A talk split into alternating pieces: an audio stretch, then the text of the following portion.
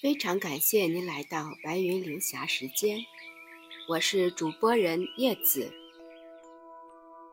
王琼老师经典语录：一泡香清甘活的茶汤，必然来自专注敬畏的茶人之心，来自关怀体贴的茶修之习。第二十一篇：飘雪。痛苦是在需要和被需要之间产生的。有一个人的江山，你的江山的主宰是自己，还是其他什么人？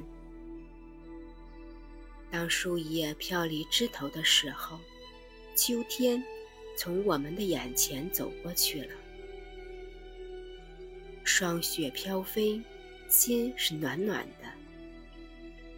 也许是由于有了秋天的过程，扑面而来的雪花在脸上融化，一种纤巧的轻柔，没有世抹或胆洒的欲望。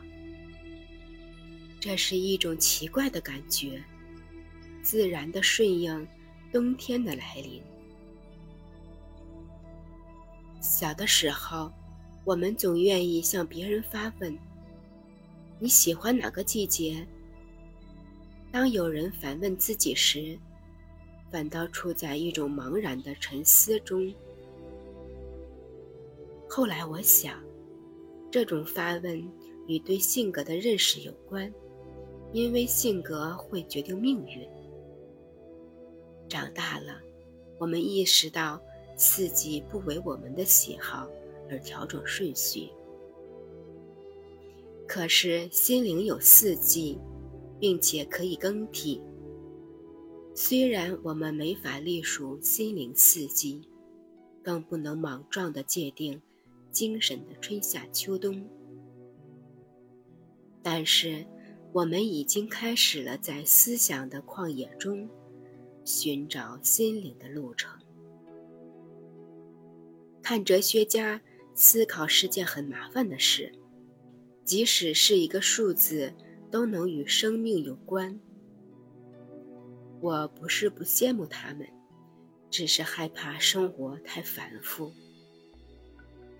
我倒很愿意看画家用他们思想的笔触，描摹他们心中的四季风景，哪怕是抽象的，那份感官也很简单。只是一般的人。没法钻进他们的话里面去，还是音乐家更方便。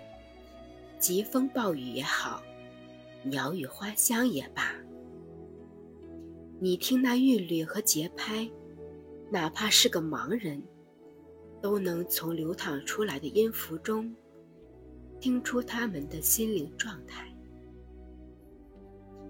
一位正值妙龄的女孩子。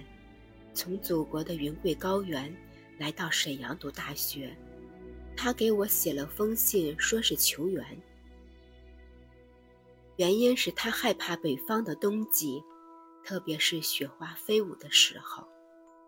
最主要的是，他认为读书没有意思，不知自己的前程在哪里。他想请我帮助他指点江山。我从来没想过。做谁的精神导师？我倒十分愿意跟他谈谈对未来的理解，而且必须从现在开始。一个人应该有一个人的江山，一个人也应该有自己的王朝。主宰自己的权利是不应当随便放弃的。人的精神。主宰着自己的命运，决定着人的前程。可是，有多少人的精神让别人的观念、思想统领着？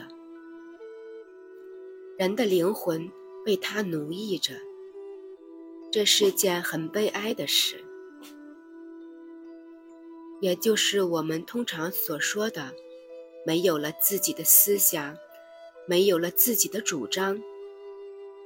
这种奴役有时是无形的，有时是很原始的，比如金钱、豪宅等等。人的恐惧也许和没有明确的目标有关吧。中秋时节，少年们在公园里捡白色垃圾，他们的工作很轻松，也很快乐。劳动的时候有歌声，有嬉笑，看他们连玩带闹的去做一件对社会有益的事情，真的很愉快。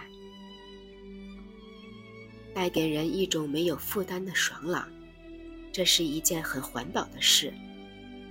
学校支持他们，家长鼓励他们，社会赞扬他们。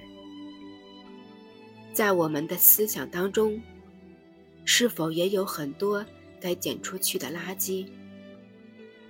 人的痛苦有很多原因，但其中一方面，我想大概应当和污染有关。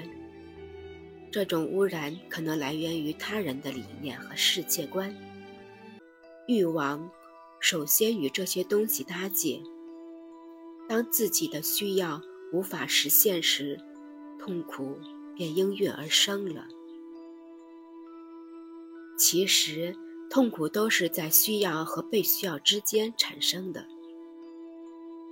从小的时候，我们就受着实用哲学的教育。我是谁？我从哪里来？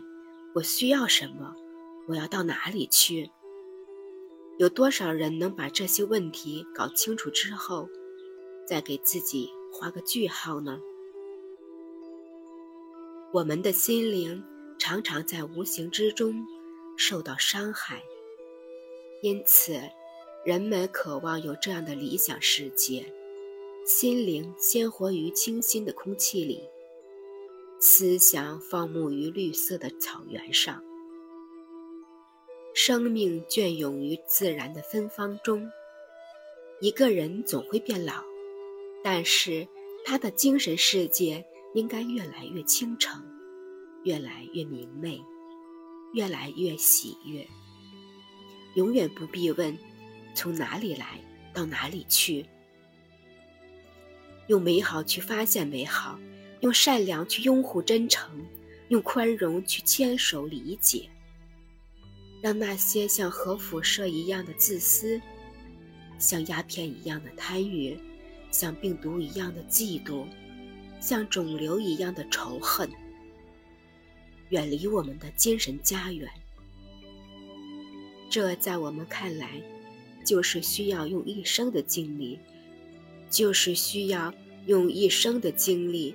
去进行的精神环保工程。第一场冬雪是不期而至的，应该挂在天上的月亮被白雪藏起来了。我找来了茶和茶杯，沏上一壶茶，茶的芬芳与心灵相约。一个飘雪的冬天，和一个百花齐放的春天。其实没有什么区别。非常感谢您的聆听，借茶修为，以茶养德，叶子敬茶。